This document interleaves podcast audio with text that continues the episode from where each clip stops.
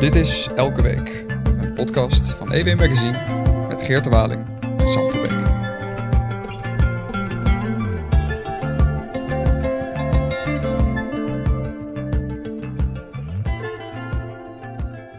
Geert de Waling, Samuel. de laatste, wij spraken elkaar vorige keer, de laatste keer toen was niet alleen het kabinet net gevallen, maar toen heeft eh, na 13 jaar had premier Rutte zijn, eh, zijn vertrek uit de politiek aangekondigd. Ja. En daarmee, zoals jij dat toen uitlegde, zijn, eh, zijn politieke leven dat nog maar een uurtje kon duren, verlengd naar Misschien wel anderhalf jaar. misschien wel anderhalf of eh, jaar. zoals hij zelf inmiddels heeft gezegd, het kan ook nog wel langer duren. Het kan jaren duren, heeft hij grappend gezegd. Ja, bij de NAVO-top tegen Zelensky. Ja, We have die- this famous for forming party process. Eh, en hij heeft ook gelachen met Rishi Sunak, want die, eh, die zei van, hè, de premier van, van Engeland, die zei van dat als hij valt, dan moet hij binnen 28 dagen een nieuwe verkiezing uitschrijven. En eh Rutte kan in principe kan hij nog jaren blijven zitten. En dat is voor hem ook wel een ideale situatie. Kijk, hij zal waarschijnlijk toch wel met, met enige weemoed en verdriet zijn afscheid hebben aangekondigd. Maar het feit dat hij nog niet lang niet weg hoeft, ehm, daar gaat hij heel erg van genieten. Zeker in een demissionaire positie. Want hij is toch al een premier die makkelijk over de partijgrenzen en de coalitielijnen heen eh, met iedereen zaken wil doen en wil praten. Die het liefst een beetje zo eh ertussendoor rommelt en zijn eigen dingetjes eh, doet. En dat is dan als demissionair premier alleen maar meer. Alleen zijn er bepaalde thema's die misschien controversieel verklaard worden door de Tweede Kamer. Dus dan kan er geen nieuwe wetgeving over worden eh, gemaakt bijvoorbeeld. Maar ehm, voor Rutte zelf als premier, eh, dus niet als vak, vakminister, maar als premier, heeft hij daar eigenlijk het minste last van. En kan hij eigenlijk gewoon heerlijk blijven wielen en dealen in binnen- en buitenland. Is het, ehm we hadden deze week ook onze webcolumnist Roelof Bouwman. Ja. Die schreef ook eh, eigenlijk een beetje klagend over dat het zo lang duurt voordat, eh, voordat de verkiezingen worden uitgeschreven. Ja.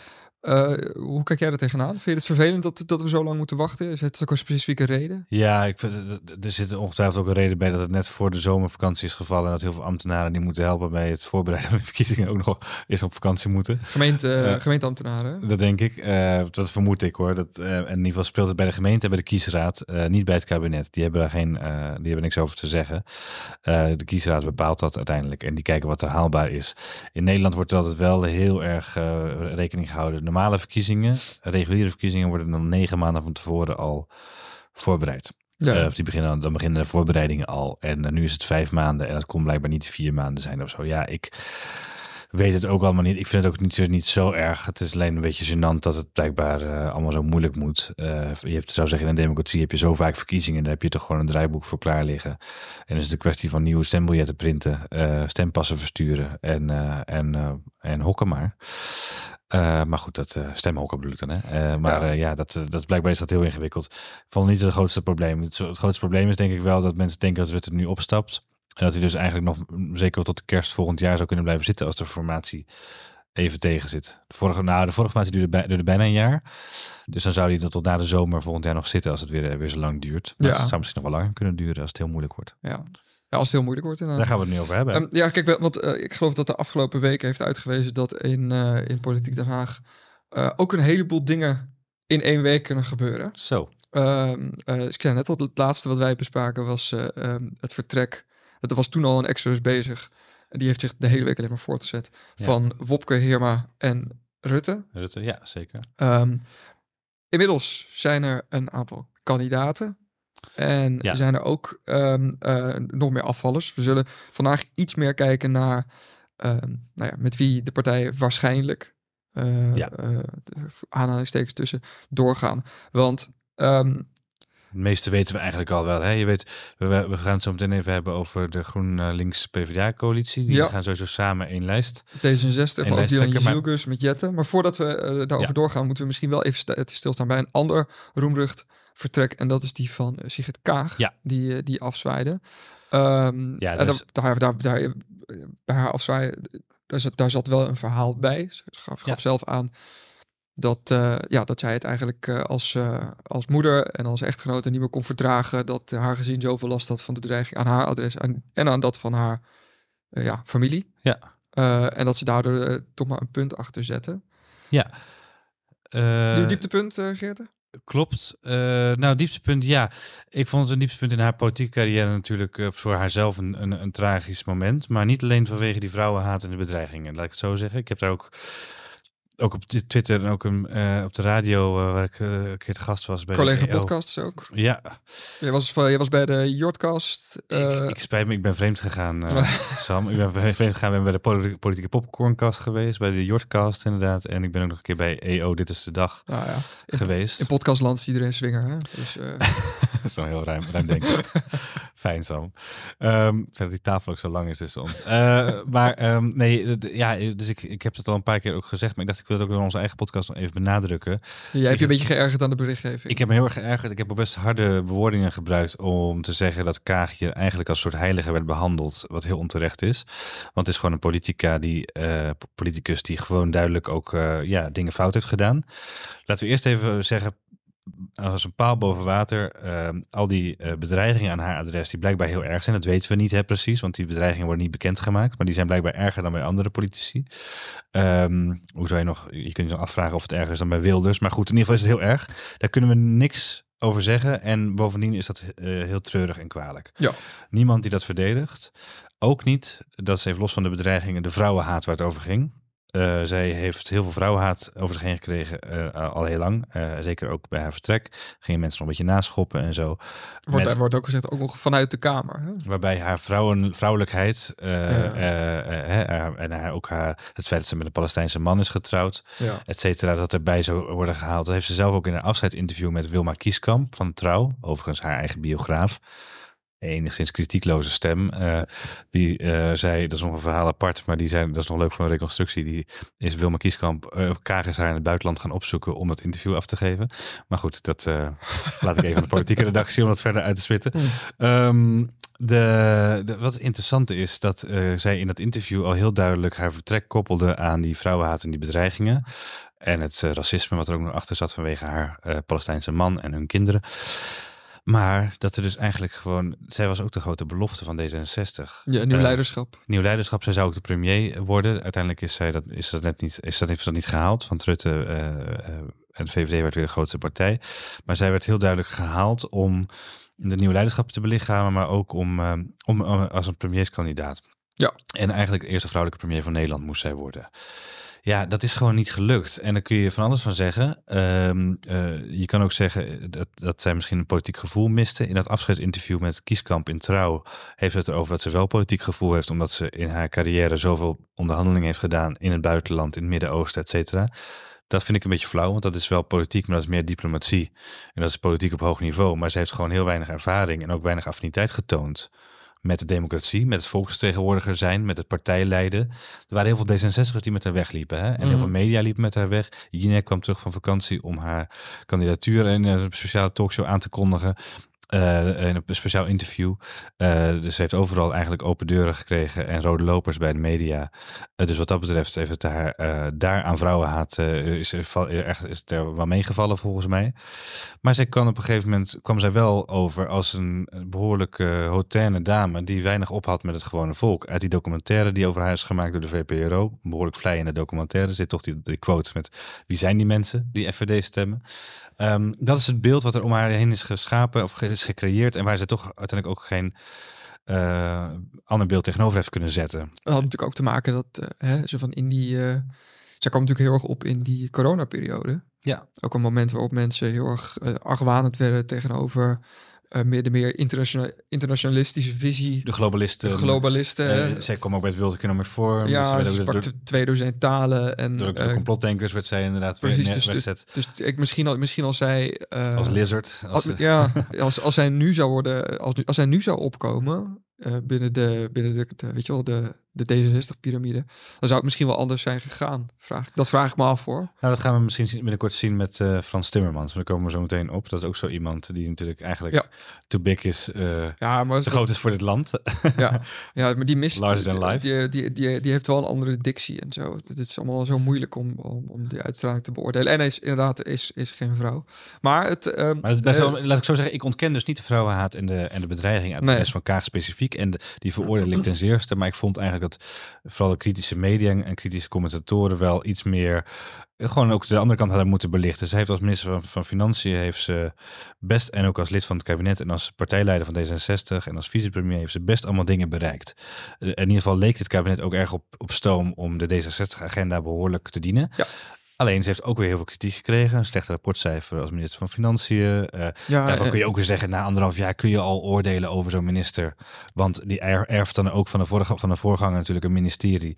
Waar dingen allang eh in gang gezet zijn. Dus dat vind ik allemaal heel lastig om echt nu al definitief oordeel te vellen over de heel korte politieke carrière in Den Haag van Sigrid Kaag. Maar wel dat er in ieder geval veel meer speelde. En ook voor haar echt wel een reden was.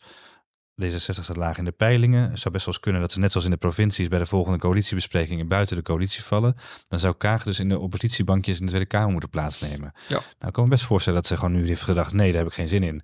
Alleen dan moet ze het niet allemaal gooien op de vrouwenhaat en het, de veiligheid van haar en haar gezin.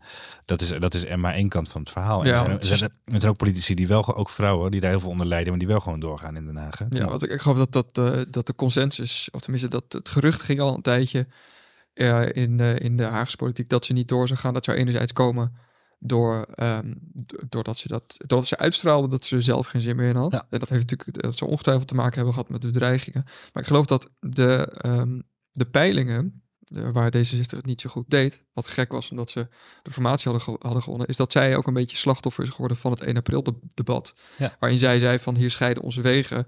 En ging toen toch weer eh, formeren met, Met dezelfde met de partijen en met Rutte natuurlijk. Ja. Ik, ik Ja. kan me voorstellen dat als, eh, als, eh, als, als je een toegewijde D66-stemmer bent, dat dat weer even rauw op je dak kwam. Ja. Eh, want eh, de, de animositeit tussen de partijen, vooral tussen VVD en D66 overigens, de, de laatste jaren, is best wel hoog. Heel hoog. Eh, De D66 heeft zich ook echt radicaal, eh, steeds radicaler geuit als het gaat om klimaat en eh, milieu, hè, stikstof.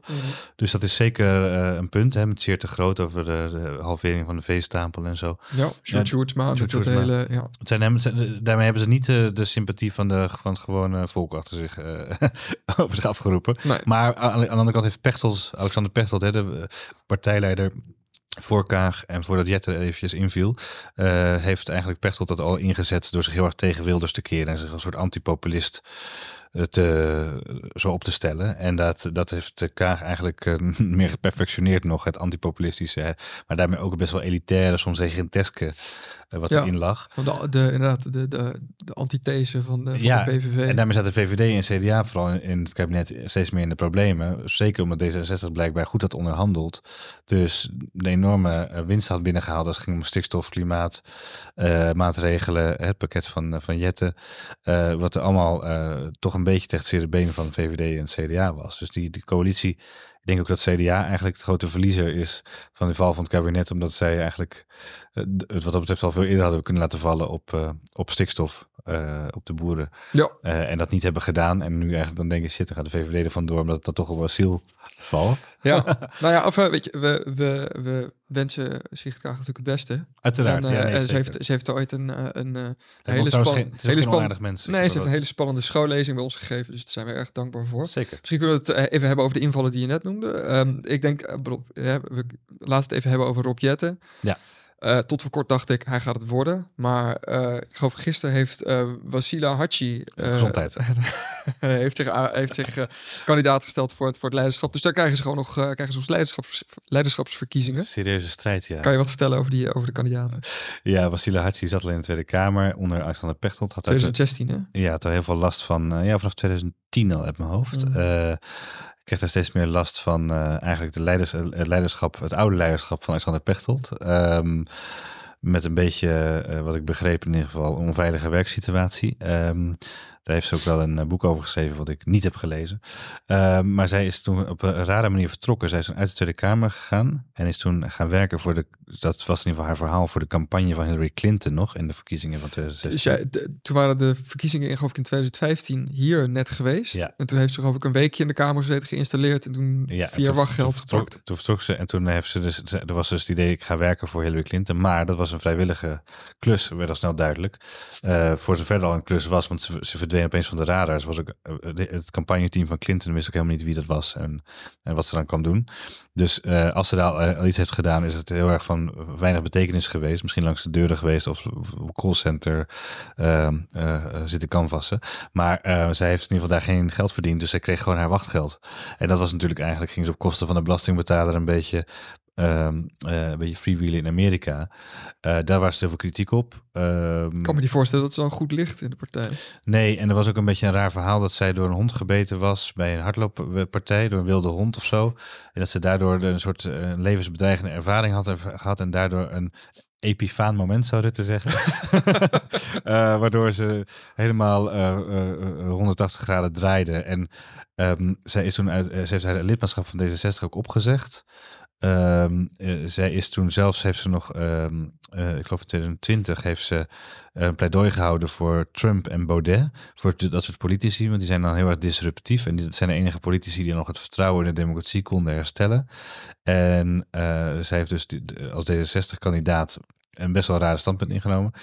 Ik meende ook dat zij in het verleden ook een hoofddoek heeft gedragen op het moment van haar leven. Dus ze heeft nogal wat kronkels gemaakt. Ik, dacht in ieder geval een foto te zien van haar. Ik, eh, ik kijk uit naar de, naar de debatten met Jetten. en ja, en zij in ieder geval nu is ze weer lid geworden van D66, want dat moet natuurlijk wel eh, om leider. Maar ze wil nu als, als partijleider van D66 zou ze alle partijen willen afschaffen. Dus Oh ja, om te de, beginnen met D66. de, de Vermierlo, eh, de Ja, ontploffingstheorie. Dus, eh. dus, dus, dus een zeer serieuze kandidaat. Eigenlijk hebben we nu al te veel woorden aan haar vel gemaakt. Maar het is wel voor de politieke popcorn.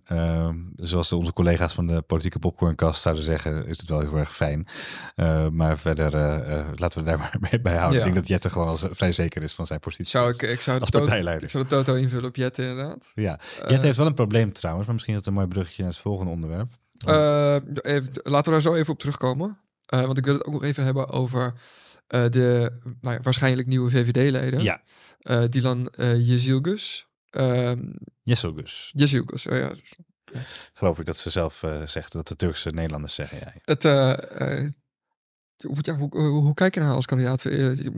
Nou, het is helemaal heel snel gegaan. Ik heb haar al een tijdje in het oog als, als opvolger van Rutte. Maar dat komt ook omdat ik haar eh, persoonlijk heb leren kennen als raadslid in Amsterdam. Toen zij nog, toen zij nog raadslid was in Amsterdam, moet ik zeggen. Ik ben er nooit geweest hoor. Maar ehm, ehm, toen had ik wel eens regelmatig contact met haar. En ontzettend eh, ambitieuze en slimme en humoristische vrouw. Die eh, als eh, Kamerlid, eh, staatssecretaris en nu sinds anderhalf jaar als minister eigenlijk voortreffelijk doet. Althans, eh, er valt heel weinig op haar aan te merken. In, eh, in, eh, weet je, in de afgelopen tien jaar is er geloof ik elk jaar wel een, een, stevig incident op, op justitie. Ja, en tot nu toe blijft Eh, dat uit. Deze kabinetsperiode op een of andere manier is Nee. het stil. Het, is, is, eh, gaat, er- het lijkt goed te gaan. Het lijkt, dat zijn in ieder geval ook, dat is bijzonder, hè, want zij heeft geen rechten gestudeerd. Dat vinden ze dan bij het ministerie van Justitie heel erg, als de minister geen recht heeft gestudeerd. Ja, dat is, eh, maar eigenlijk geeft zij aan dat ze heel snel dingen kan oppikken, dat ze best wel wat kennis van zaken heeft. Dus het dossierkennis heeft ze op orde, zoals ook in Italië, om daar te leren van de maffia ja. aanpak. eh. Hoe dat in Nederland dan met de drugsmafia kan. Daar heeft ze een paar hele stevige punten gemaakt en wat dingen geleerd uit Italië, die ze best wel, eh, ja, vond ik in ieder geval heel geloofwaardig ehm, eh, kon overbrengen. Dus wat dat betreft deed het al heel goed, maar er waren ook wat kapers op de kust. Die hadden altijd verhalen over dat Edith Schippers de gedroomde premierkandidaat was voor de VVD. Dat Klaas Dijkhoff misschien wel terug zou komen. Dennis Wiersma. Dennis Wiersma. Tot voor kort. ik weet niet of het torentje dan nog lang... eh, Wordt, wordt, wordt het nu Binnenhof gerenoveerd. Eh, voor de terugkomst van, Klaas, van Dennis Wiersma.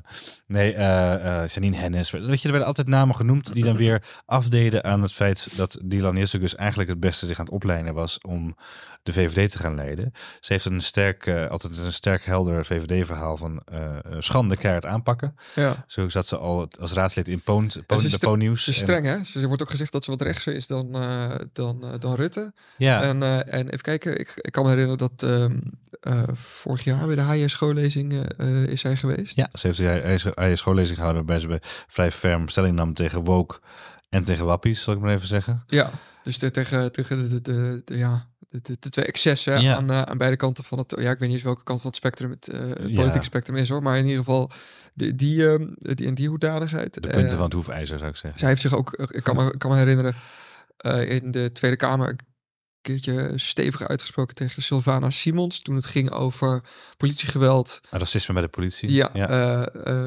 eh, kijk, dat, dit zijn natuurlijk dingen waar eh, eh, de, de VVD-kiezer, of Ja. in ieder geval de demografie, de demografie waar ze in vissen, dat wel eh prettig vinden. En misschien ook dat zij daar iets meer uit dat vaatje tapt Ja. dan, eh, dan premier Mark Rutte. Zij wordt de gedaan law and order kandidaat echt van de VVD, terwijl Rutte meer de toch wat flexibele bestuurder was.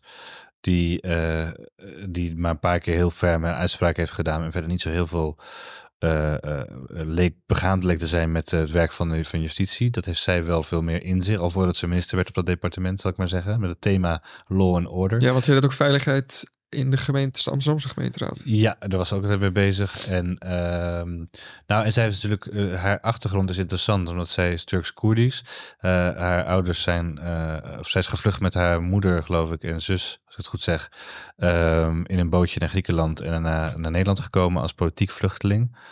Um, ik geloof dat haar vader al hier was of, uh, of later kwam. Ik weet even, hou me even te goede. Maar dat verhaal dat, dat, dat geeft haar ook een geloofwaardige uh, achtergrond als het gaat om praten over asiel. Want zij is zelf daar dus een product van, van dat er dus wel voor politiek vluchtelingen ruimte moet zijn in Nederland. Zijn een voorbeeld van. Maar tegelijkertijd wil ze daarom juist ook heel erg sterke beperkingen aan die open grenzen stellen. Zij was ook de voorzitter, voorzitter minister van het uh, coalitieberaad uh, over uh, de, uh, de, illegale immigratie, over de asielzoekers. Um, daar heeft zij dus eigenlijk ook dat, dat uiteindelijk stuk liep en wat de val van het kabinet veroorzaakte.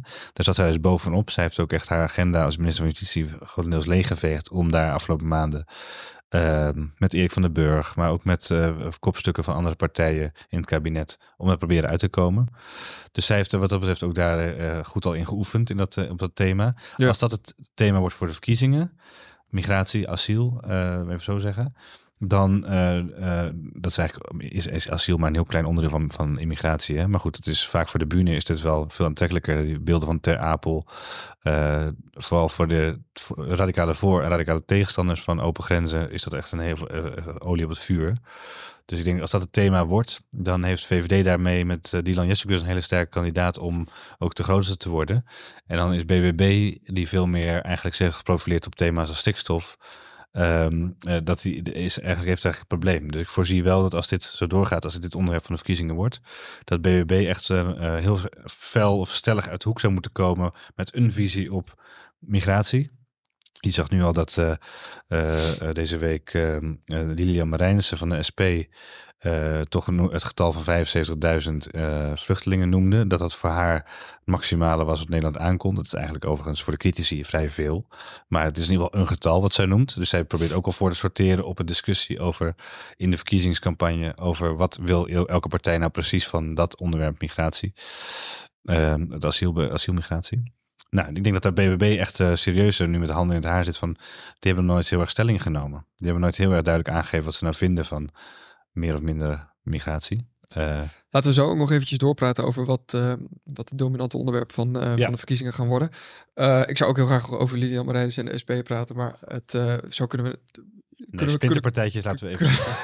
kunnen we volgende week ook nog even. Nou, die kunnen wel weer profiteren van uh, de, links, de links-groene coalitie. Ja, het, uh, het, want daar wil ik het nog even over hebben. Hoe heet het? Als, uh, als het gister... doorgaat, dan kan, kan SP kan, kan de, met Frenske Timmermans hebben, heeft de SP misschien wel een goede om zich tegen af te zetten en op links wat stemmen weer te scoren. Ja, ja even kijken. Maandagavond hebben wij gehoord dat er met een wat allen wordt beschreven als een Noord-Koreaanse uitslag op het uh, referendum bij ja. uh, GroenLinks en de Partij van de Arbeid, dat de twee lijsten gaan uh, fuseren. ja, dat zo. Ja, de, lijst, de lijsten gaan samen. Ja. Moet even goed zeggen.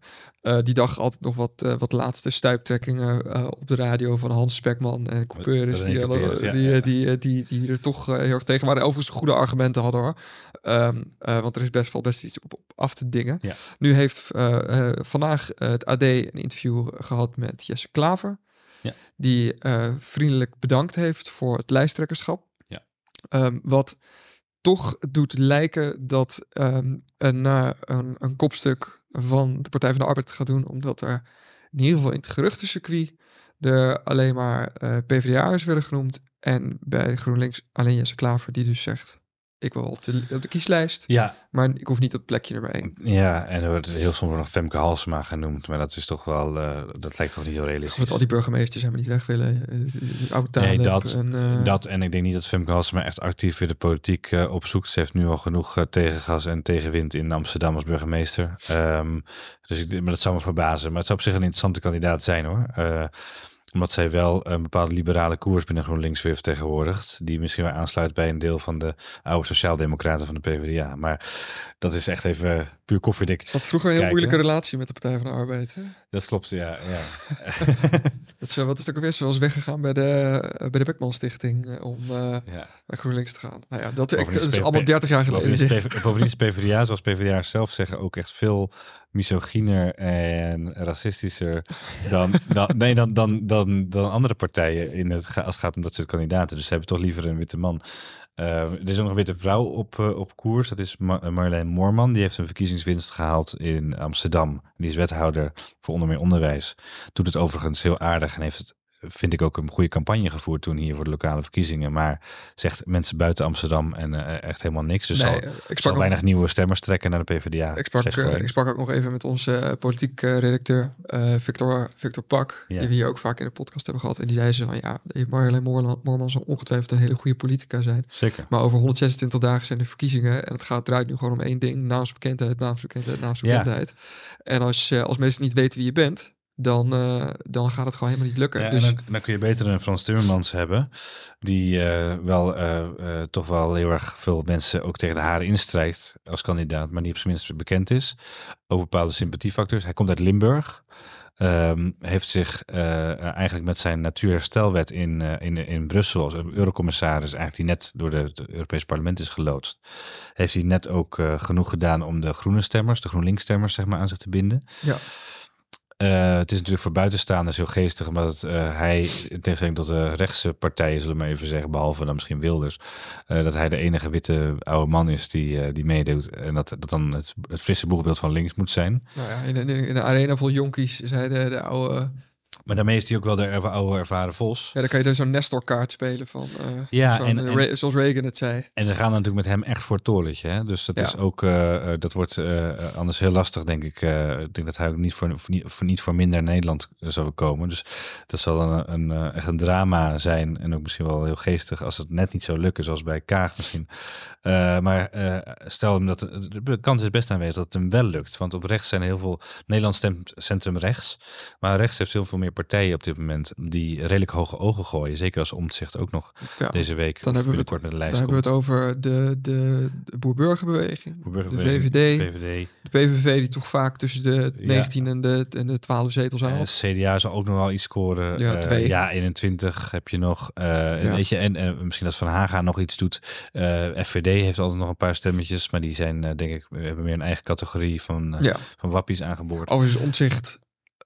dat, die, dat, die heeft nog best wel veel sociaal-democratische opvattingen. Ja, en PVV is ook best wel links op de sociaal-economische agenda. Maar laten we even zeggen, dat laten we het even allemaal onder rechtse kiezers Ja, die daarvoor zouden kunnen kiezen. Dat betekent, dat betekent dus dat als, als al die partijen ongeveer eh 15 zetels gaan halen, dat het heel makkelijk kan dat GroenLinks, of GroenRood, sorry, eh, de, part- hebben we het zo even over die naam. Verenigd Links. Verenigd Links, eh, dat die toch op, eh, eh, op de ho- hoogste aantal zetels uitkomen en dus de premier gaan leveren. Dus dan krijgen we premier Timmermans. Ja, En dan heeft hij natuurlijk wel internationale ervaring, eh, bestuurlijke ervaring, het zwaargewicht, waar mensen toch denken, nou als we moeten kiezen op links, stemmen we misschien toch wel deze keer op, eh, op die partij. En, en overigens, eh, het, want voor de goede orde, we hadden het net over die, de, de pool aan kiezers die, eh, waar rechts dan uithaalt. Dus al die partijen, die, die, zit- al die rechtspartijen, die zitten er allemaal uit. Als Ja.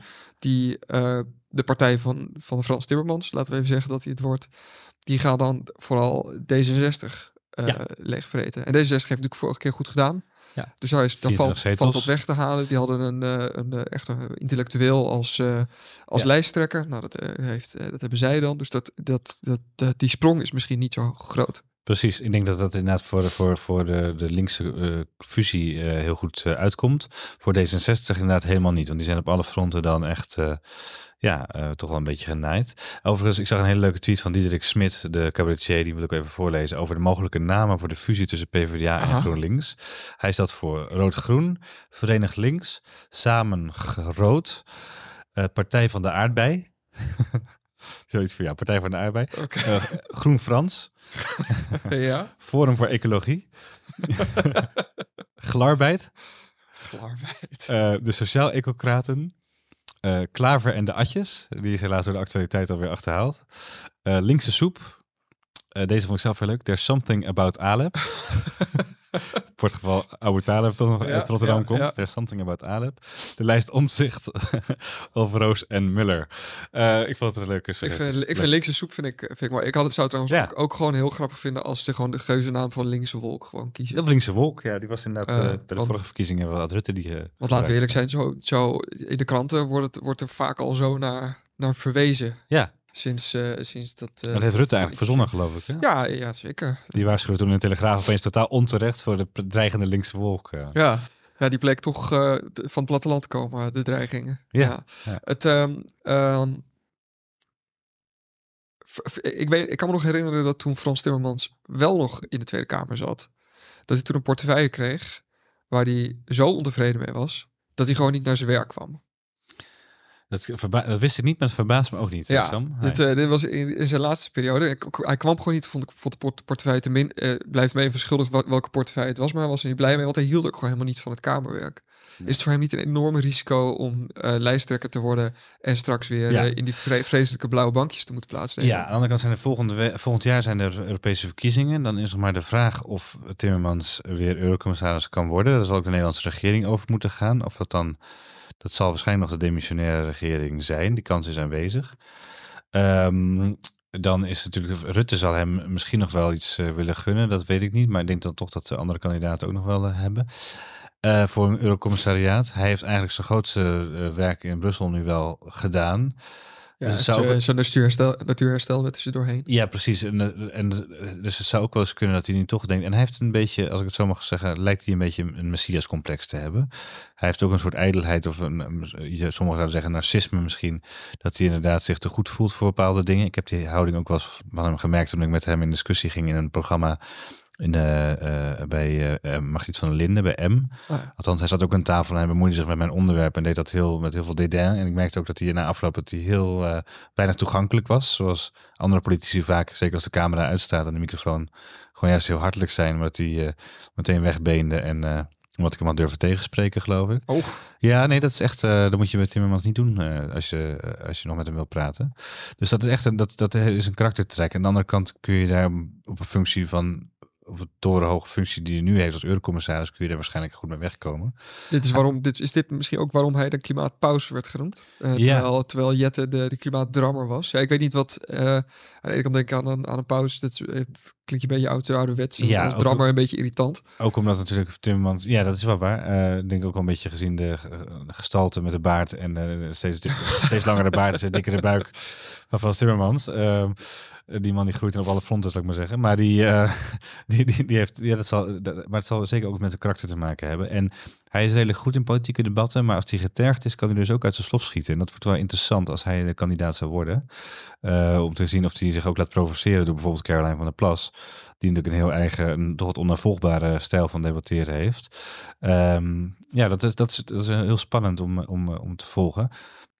Maar eh, als hij eenmaal, eh, hij maakt in ieder geval wel kans. Hij, is, hij heeft die namensbekendheid, waar Victor Pak het over had, heeft hij wel. Ja, En ondanks dat hij veel mensen eh, echt wel eh, ja, eh, tegen de haren instrijkt, eh, helpt dat in de verkiezingen wel. ja nee, je moet... eh, het is niet erg als je natuurlijk mensen tegen haar instrijkt. Je moet alleen niet je eigen kiezers tegen Als haar hem- instrijken. Als je maar kennen, dat is het. Eh, het, ja. eh, het, eh, kijk, eh, ik kan me voorstellen dat, eh, dat als je een, eh, eh, iemand stem bent die hier overwegend rechts stemt, Ja. ja. dan is het zo'n eh, zo'n zo'n Partij van de Arbeid man waar je, weet je wel, waar je, waar je de kriebels van krijgt.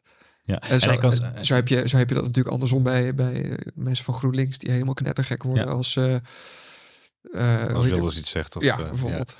Ja, dat is waar. Nee, eh, dat is waar. En Timmermans heeft wel de neiging ook om zich in zijn pathetiek en zijn emotie een beetje te laten meeslepen. Dat je met het, eh, met het in de in de VN geloof ik was dat dat hij met een mondkapje van eh, met de mondkapjes nog voor corona was dit, maar met de MH17 dat hij opeens ging beweren dat er mensen ehm, oh, dat was bij, bij op televisie was dat later bij Pauw Witteman geloof ik dat hij eh, ging beweren dat er eh, iemand dat er slachtoffers van MH17 gevonden waren op de grond met een zuurstofmasker op hun gezicht. En dat, daaraan, dat je daaraan kon zien dat ze nog in staat waren geweest, wat helemaal niet waar was, om nog uh, bij bewustzijn waren geweest om dus die zuurstofmaskers op te zetten. Wat dus een vreselijke uh, misvatting, en waar het vandaan kwam weet niemand, maar hij liet zich zo meeslepen in zijn, het, in zijn klink, verhaal. Klinkt een beetje als wat hij zei na die storm. Nou, en wat ik net zeggen, laatst, laatst zag je dat weer, dat dat er nog steeds bij hem in zit. Sterke storm in Amsterdam, zoals er één of twee keer per jaar gebeurt. Er komt altijd wel een keer iemand onder een boom helaas en overlijdt. Ja. Dit jaar was er een vrouw omgekomen en hij linkte dat meteen aan klimaatverandering. En dat daarom uh, klimaatmaatregelen zo belangrijk waren. Om dit soort, uh, dat zij, die mevrouw eigenlijk slachtoffer was geworden van van onze, van ons, van ons, van de klimaatverwarming, ja. uh, opwarming van de aarde. Kom op, dat is gewoon echt niet waar. Dat gebeurt, uh, ik woon al twintig jaar in Amsterdam, dat gebeurt elk jaar. Jij woont al je hele leven, jij weet het ook. Zo, ja. Dus als we iemand die vorig buiten jaar, op de Vorig jaar was het, een, was het een bakfiets bij mij om de hoek die, uh, die eronder kwam. Vreselijk. Het is vreselijk, maar het maar, gebeurt op tijd en het is niet. Uh, dus dat, dan gaat hij dat weer ophangen aan. Gaat hij het voor zijn eigen, in zijn eigen politieke straatje praten. En daarmee wekt hij natuurlijk echt weinig sympathie en heel veel antipathie op. maar goed, dat zal inderdaad bij, misschien wel bij de groene-rode achterban niet zo zijn. Nog even uh, vraag over de, de groene-rode achterban. Verwacht ja. je dat het een. Uh, uh, dat de leider gewoon wordt, wordt aangesteld van bovenaf en wordt benoemd? Of denk, of denk je dat daar nog een verkiezing aan aangehangen wordt?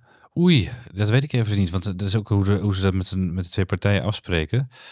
Ik kan me toch voorstellen dat ze, net zoals met het referendum nu over de gezamenlijke lijst, dat ze toch wel ook nog eens enige democratische legitimiteit van hun uh, voorgestelde lijsttrekker willen. Ja, ze hebben natuurlijk wel allebei wat littekens opgelopen van de, van de leiderschapsverkiezingen. Met Asje Samson, de Sap, Tovik Tibi en zo. Ja, ja ze hebben, uh, dat, dat, heb je, daar heb je gelijk in. Asje Samson ging geloof ik uh, niet goed, maar Wout naar Samson is aanvankelijk tegen, was dat tegen, tegen Nee, daarvoor, daarvoor, toen Samson wel partijleider werd, toen hebben ze er juist heel veel van geprofiteerd.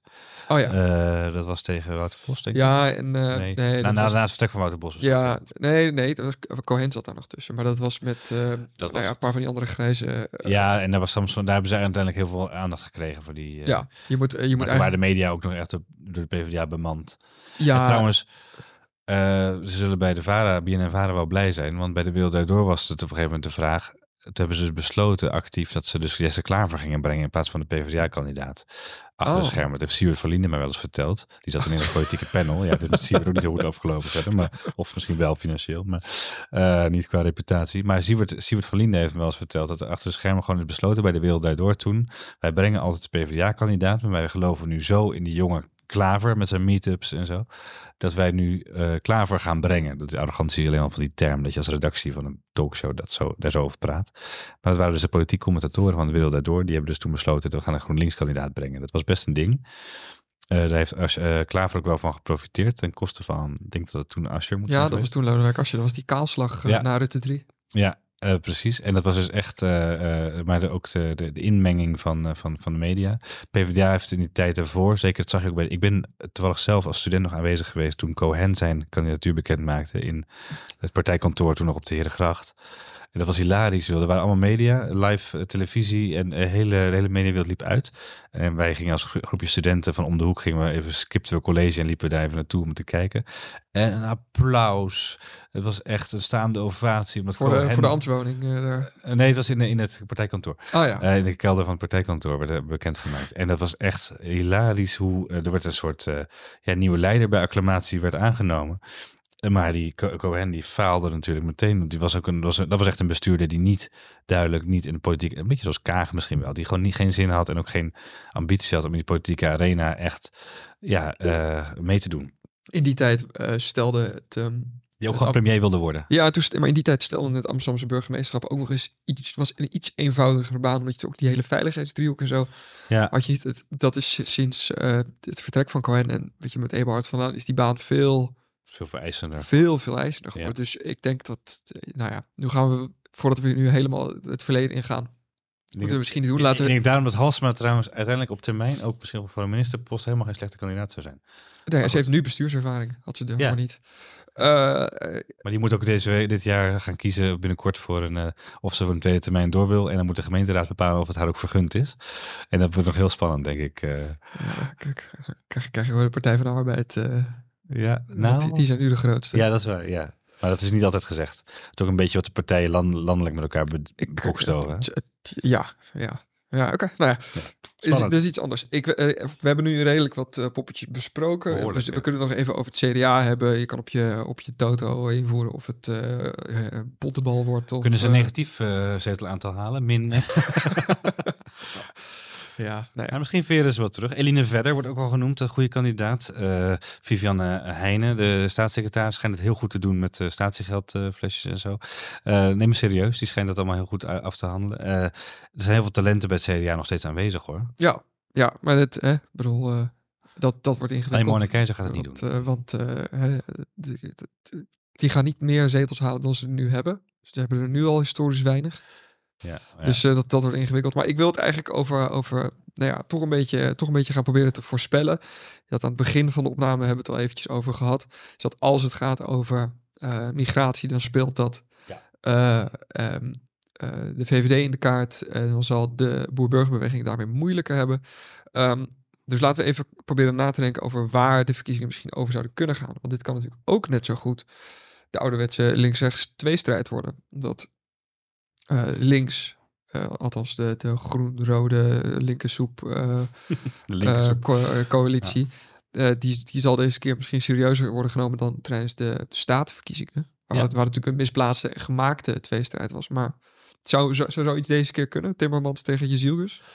Ja, ehm, het eh, gevaar, of nou het gevaar niet per se, maar het is eigenlijk wordt het dan een beetje premiersverkiezingen. En dat, dat, dat zie je nog wel eens, eh, dat heeft Rutte op een hele slimme manier een keer met, eh, met Roemer uitgespeeld. Mhm. Eh, dat de SP opeens heel hoog in de peilingen stond. En uiteindelijk, mede door toedoen overigens van die PvdA-redacteur bij de talkshows, is uiteindelijk toch Roemer weer helemaal de laatste weken de grond ingeboord. En Roemeloos ten onder. Roemloos ten onder werd het toch een tweestrijd Samson-Rutte. En uiteindelijk dus het kabinet Sa- Rutte-Samson kreeg je toen. Althans eh, PVD, VVD-PVDA, Rutte 2.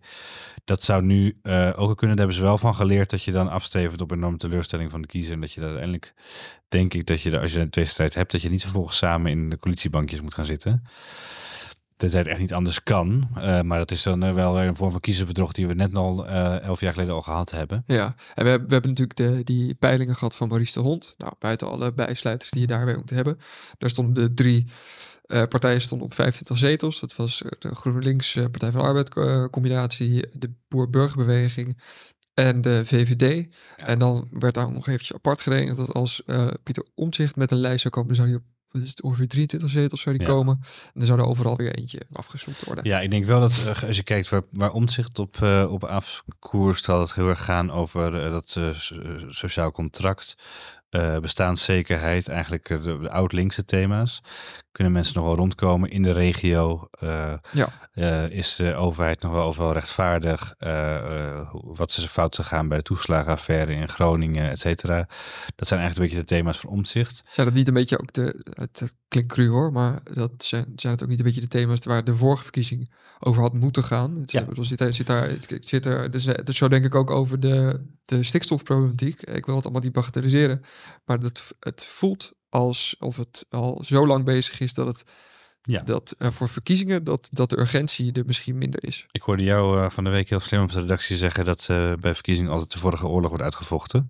Ehm, dus het, en dat, ik denk dat je daar gelijk in hebt. Dat dat inderdaad een pro- probleem is dat de thema's die dan nu, eh, bijvoorbeeld asiel, had ook al een thema moeten zijn bij de vorige verkiezingen, want daarna is het helemaal misgegaan. Eh, je ziet even dat er vanaf 2015 die enorme vluchtelingencrisis, dat het daarna weer rustig werd, vooral ook door corona natuurlijk, eh, en alle reisbeperkingen, et cetera. En toen is, hij, toen is onder de VVD is eh, ook een deel van de opvangfaciliteiten allemaal afgeschaald. Ook heel dom natuurlijk. En Ja. nu, nu trekt het weer enorm aan. Ehm de instroom van vluchtelingen of asielzoekers, laat ik het even neutraal zeggen, want het zijn ook niet allemaal vluchtelingen, maar voordat ze dan weer het land uit zijn, of überhaupt ooit het land uitgezet kunnen worden, is dat natuurlijk een enorm groot probleem. Ja, dat dat, dat, dat het nu helemaal vastloopt, dat is denk ik iets wat al lang eh, aan de orde had moeten zijn, maar wat nu misschien wel eh, net eh, emotioneel genoeg de juiste emoties raakt om het, om, het, om het thema te worden. Dat is wel wat de VVD graag wil en waar ze denk ik, als ze, als ze de hand hebben gehad in het laten klappen van, de, van het kabinet, dat ze dat om, juist om deze reden op dat dossier hebben gedaan. Ja, Uh, dat ze dat hebben laten gebeuren in ieder geval. Um, maar um, dat is ook alleen maar, uh, dat is een complot uh, denken. Want volgens mij is bij de VVD is ook heel erg lang geprobeerd om dit juist eh, hun eigen punt na heel veel toegeven uiteindelijk toch maar gewoon een, een, een, hak in het zand te zetten. Ja, en we komen natuurlijk ook wel uit een jaar bijvoorbeeld waar door inflatie de boodschappen duurder waren. En, Nou, eh, precies, dat soort thema's. eh, dat eh, met, met Oekraïne. Dus dat, dan, dan ga je ook alweer kijken naar bijvoorbeeld bestaanszekerheid. Koopkracht, eh, huizenmarkt. Dit, dit soort dingen. Ja. De huizenmarkt en wat gaat, eh, wat gaat de mechanisering, modernisering van AI betekenen? Eh, eh, of de AI-revolutie bijvoorbeeld voor de, voor de arbeidsmarkt. Dat zal nog niet in de verkiezingstijd spelen, maar dat zijn wel dingen die aankomen. Dat er op de arbeidsmarkt veel meer laaggeschoold werk nodig is. Ehm, wat, waar, waar geen Nederlander zin in heeft, dat er weer arbeidsimmigratie nodig is. Waar, voor mensen die geen, waar geen huizen voor zijn, waar ook geen maatschappelijk draagvlak voor is, voor nog veel meer ehm, vreemdelingen, zal ik maar zeggen, in de straat. Dat er eigenlijk op mensen, mensen ook een beetje de grens bereikt is. Ik denk dat we op een gegeven moment daar echt in vastlopen. Stikstof natuurlijk, wat niet meer, waardoor er ook niet meer gebouwd mag worden op sommige plekken. er zijn problemen genoeg natuurlijk. Het landstro eh, ja, de verkeers. Ik heb net een column in het Ja. zomernummer geschreven over dat, eh, de, dat je niet meer met de trein kan, omdat het onbetaalbaar wordt en niet, dat dingen er nooit rijdt. En dat je ook niet meer met de auto kan, omdat je overal vast staat. En dat je eigenlijk van- vanwege D66-beleid vooral eh, thuis moet werken en gelukkig moet zijn. Ehm, ik heb voor het eerst een soort webcomplot om met een knipoog hoor, met een knipoog. Maar gij zult thuiswerken, gij zult dienst bezitten, gij zult gelukkig zijn. Omdat, eh omdat eh, Amsterdam Centrum niet meer bereikbaar is met... Met de puur, puur alleen vanwege de knip. Ja, dat Ja. heel Amsterdam-centrisch van mij. ja. Nee, dus de- wat dat betreft is er genoeg, zijn- er genoeg klachten. Alleen de vraag is een beetje, wat is dan weer sexy genoeg en, voor, een, voor verkiezingsdebatten en voor, een, Ja, hoe, voor hoe, verkiezingsslogans en zo. hoe, hoe belangrijk denk jij dat het voor de kiezers gaat worden? Nogmaals, dit is allemaal eh, speculeren, erop vooruit kijken. Maar hoe, hoe belangrijk het voor de kiezer gaat worden wie de minister-president wordt. Nou, precies. Dat is denk ik een heel groot thema. Omdat er na Rutte eh, mensen gewend zijn natuurlijk aan Rutte. En het, eh, de rol van een premier ook heel vaak overschat wordt. Ja, Rutte is wel mijn hele volwassen leven Ja, is hij, is hij premier. Sterker nog, ik heb nog nooit in een, in, een, in een landelijke verkiezingen gestemd waar Rutte niet won. ik heb ergens tissues eh, voor je. het, het- het wordt toch bijzonder. Dus eh, Ja, de- precies. Nou, mensen zijn op de, een, toch aan, op de een of andere manier toch aan iemand gehecht. Of ze hebben in ieder geval het ambt van premier hebben ze veel te hoog, eh, overschatten ze een beetje. Eh, eh, alsof die over alles gaat, alsof het een soort president is die daarmee ook het hele beleid bepaalt. Dat is niet waar. Rutte heeft juist laten zien dat, een soort, dat je eigenlijk een soort middenkade manager bent. En dat je die skills nodig hebt om het kabinet goed te leiden. Maar juist omdat de focus zo lang op Rutte heeft gelegen en die man ook zo'n boegbeeld is geworden van de po- politiek, de regering, het kabinet, ehm, is het, zal het in, eh, onterecht veel aandacht krijgen wie hem gaat opvolgen. En dan wordt het natuurlijk wel een punt van, wordt dat dan de Timmermans met zijn bestuurlijke ervaring en die toch die oude witte man is, wat voor sommige mensen juist de reden is om het niet te willen, voor anderen toch wel fijn en vertrouwd. of, of- of, het wordt de rechtse vrouw. Je Of wordt de dus, rechts Turks-Koerdische vrouw met een, eh, met, met een scherpe tong. Ja. Ja, dat is toch heel spannend. Eh, en da- dat vinden mensen ook heel spannend. Dus zoals wij er ook over de poppetjes praten, is dat denk ik ook. Vermoed ik dat het of asiel wordt, of inderdaad gewoon puur de premierstrijd. Dat is denk ik mijn voorspelling. Ehm, en als het, eh, als het allebei wordt, dan, eh, dan, dan voorspel ik dat Jesse Gus toch wel nog net iets boven Frenske uit, uit Limburg kan uitstijgen. Maar dat is echt. We zijn, nu eh, half juli. Ja, juli. genoteerd. Het is Koffiedik eh, kijken. 19 19 juli. eh, Geert Waling zet zijn geld op. Ik call. Ik call de verkiezingen. Ja. Key, Oké. key race alert. Nou, daarmee wil ik deze podcast van de poppetjes, want dat, is, dat was het deze week wel, wil ik, wil ik afsluiten. Politieke poppetjeskast. Polit- politieke poppetjeskast. Ehm, het, ja, het vrees dat het niet de laatste keer zijn, zal zijn dat we het er zo over spreken. Want we hebben het nu gehad over de, de partijen die het in de peilingen goed doen. Ja. Eh, en we gaan het ook nog een keertje hebben over de, de verdere versplintering. Ehm, Ik stel voor dat de volgende podcast maar weer wel gewoon een collega van de redactie of een externe gast erbij halen. Want eh, eh, nu echt is het einde van onze, onze eigen expertise wel echt bereikt. We zijn nu echt, we schrapen nu over die bodem. Vanaf nu gaan we gewoon weer aan slimmere mensen gaan we slimme vragen stellen. ah, Oké, nou volgende week met Victor Pak. Misschien wel, ja. Tot ziens.